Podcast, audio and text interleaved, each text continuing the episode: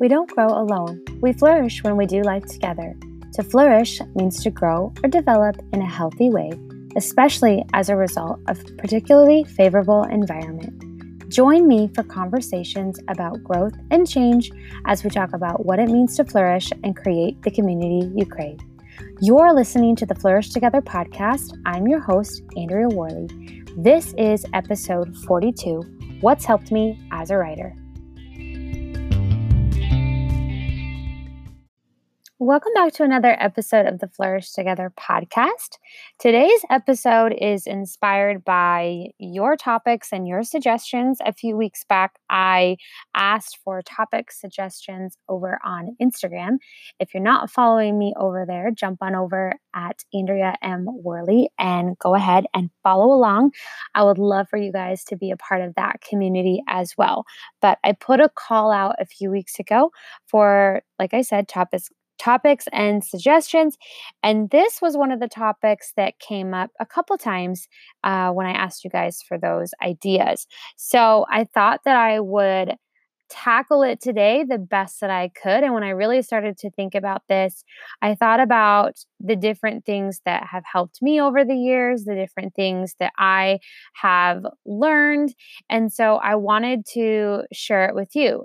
Maybe you are a hobby writer, maybe you are a writer that is looking to be published, or maybe you're listening to this and you're not a writer at all, but you might find something valuable in the principles that I am going to share today. So, wherever you are in your journey, I hope that this is somewhat helpful for you on your journey as a writer.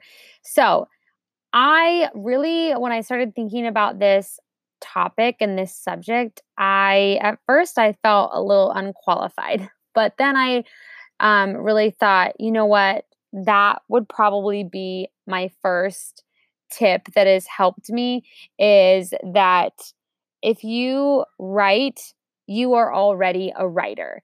And even as I kind of have moments of self doubt, even when this topic was brought up the couple times that it was brought up when I asked you guys for topic suggestions, just that little like twinge of self doubt, I think is pretty normal. But there definitely was a season where I wanted to write and I didn't know how to get started. And I was writing kind of for my blog and a few other things.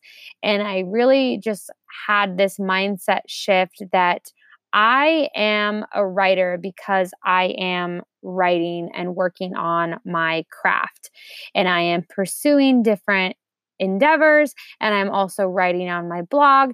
And so I think one of the things that has helped me as a writer is realizing that I write and I already am a writer.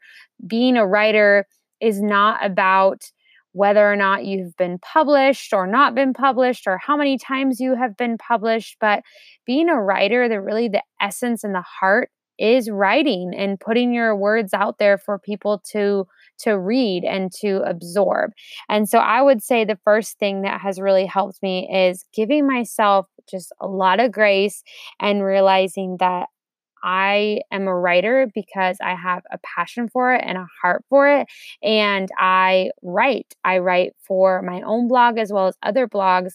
And this is not about being a published writer or a published author. That's a whole different kind of thing, a different avenue. And so if you're listening to this and you write, you are a writer. And so I would just really encourage you to, first of all, have that mindset and kind of get over all of the self doubt that you feel and realize that you are working on your craft and that you are a writer. Um, the second thing that I would say is learn to take criticism well.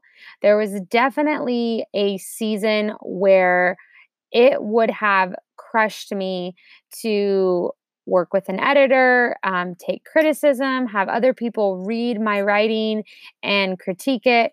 And over the years, writing for different blogs, different online publications, um, both print and online um, publications, I have worked with several different editors, different types of editors, all kind of different.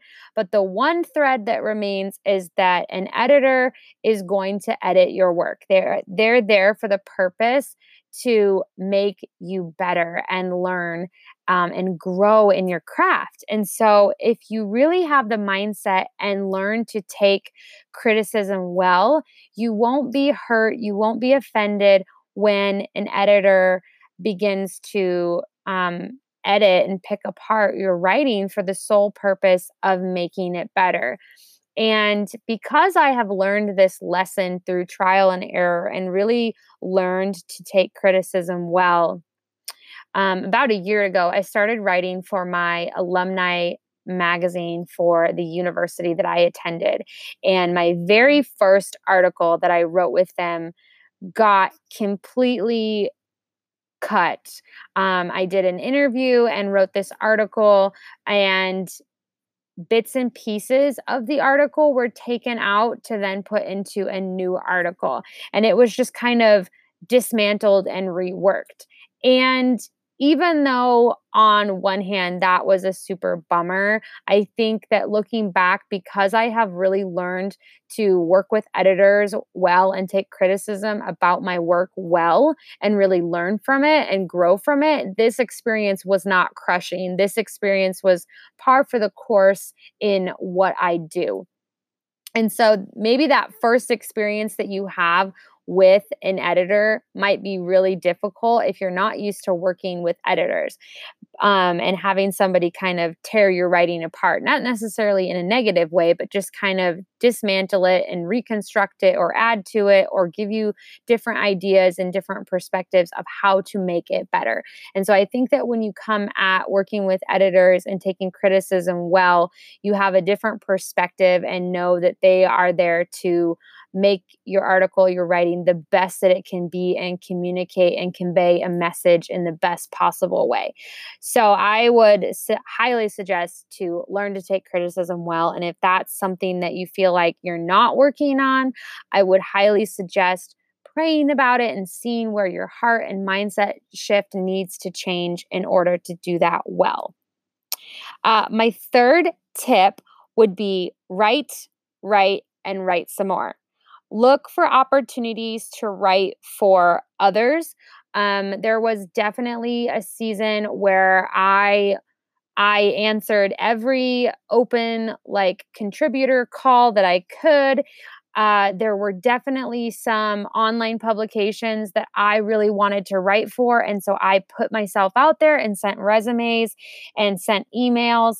And so I would just highly encourage you guys that if you're looking to write, look for opportunities to do so. Maybe you have your own blog like I do and and I have for several years, but I would suggest that looking for other opportunities, whether online or in print, to just really hone your craft and get exposure to other readers is so helpful in broadening your voice and broadening your audience.